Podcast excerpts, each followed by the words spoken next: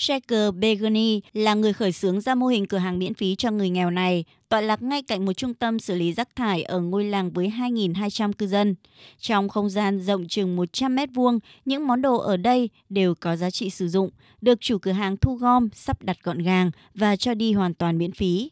Ở đây có đủ thứ mà ai đó có thể cần đến để sắm sửa cho ngôi nhà của mình, từ bát đĩa, máy pha cà phê, xe đẩy cho đến những cuốn sách.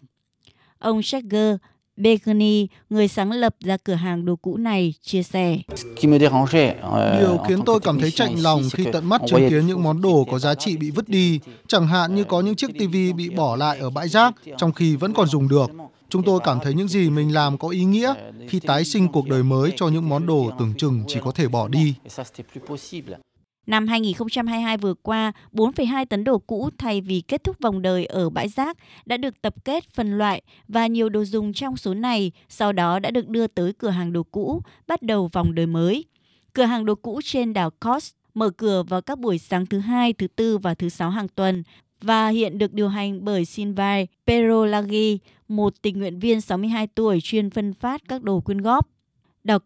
là một trong những khu vực nghèo nhất ở Pháp, dễ bị tác động trước vòng xoáy lạm phát hiện tại. Trong đó, những đối tượng bị ảnh hưởng nhiều nhất do tình trạng giá năng lượng và thực phẩm gần đây tăng phi mã chính là các gia đình có thu nhập bấp bênh, người già, người neo đơn. Sáng kiến cửa hàng đồ cũ ra đời với mục đích ban đầu là để giảm bớt phần nào gánh nặng về chi phí sinh hoạt đối với những gia đình thu nhập thấp. Song hiện tại, người sáng lập mô hình cửa hàng này đang có ý định nhân rộng nó ra nhiều nơi khác bởi ngày càng có nhiều người nhận thức được tầm quan trọng của ý thức trách nhiệm đối với môi trường, ủng hộ lối sống tiêu dùng tối giản, tiết kiệm hơn và sống xanh hơn.